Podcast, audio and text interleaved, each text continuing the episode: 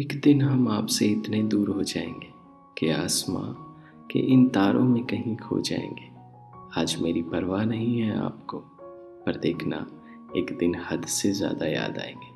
हाय, मेरा नाम है ऋत्विक मेवाल, और एक बार फिर से हाजिर हुआ हूँ एक नई कहानी के साथ। Wrong number. चलिए सुनते हैं ये कहानी। बहुत समय पहले की बात है, जब सिर्फ़ मोबाइल होते थे। सोशल मीडिया का इतना क्रेज नहीं था। देहरादून में सलोनी नाम की एक लड़की थी, जो बहुत ज़्यादा समझदार और बुद्धिमान थी। अपने मम्मी पापा की एक ही बेटी, सलोनी, और उसके दो भाई राज और रोहन, वो भी अपनी बहन से बहुत प्यार करते थे। सलोनी के माता पिता बस एक ही बात पे उदास रहते। वो ये कि सलोनी बेहद काली थी, जबकि उसके नैन नक्श बहुत अच्छे थे। सलोनी को देखने जो भी आता उसकी काली रंगत की वजह से उसे रिजेक्ट कर देता। सलोनी और उसके भाई अपने माता पिता को देखकर दुखी होते। सलोनी अपने आप को कोसती कि मेरे माता पिता भाई सभी गोरे हैं। भगवान को मुझसे ही ईर्ष्या थी। सलोनी को दुखी देखकर उसके माता पिता और भाई खुश होने का नाटक करते और बोलते कि हमारी सलोनी सबसे प्यारी है। और कोई हमारी सलोनी जैसा नहीं हो सकता। सलोनी को भी बात बता दी कि उसका दिल रखने के लिए उसकी फैमिली खुश होने का ढोंग करती है।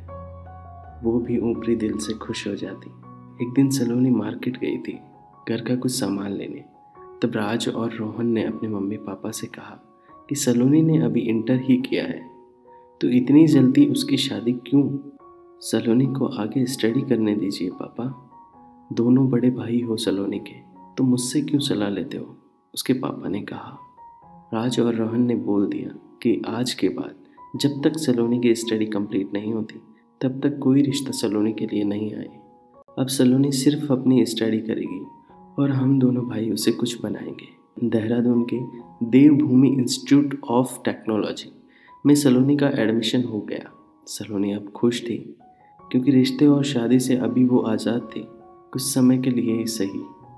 सलोनी का आज कॉलेज का पहला दिन था। वो बेहद खुश थी। कॉलेज में उसकी दो फ्रेंड भी बन गई, आरुषि और डिम्पल अब सलोनी अपना काला रंग भूलने लगी थी और स्टडी में फोकस कर रही थी। थोड़ी मस्ती भी थी तो लाइफ अब अच्छी लगने लगी थी। घर में मम्मी, पापा और उसके दोनों भाई उसको खुश देखकर बहुत खुश होते हैं। कॉलेज में क्लासेस चल रही थी, अंजलि मैम लेक्चर दे रही थी। सभी स्टूडेंट लेक्चर बेहद ध्यान से सुन रहे थे। कि तभी एक आवाज़ आती है।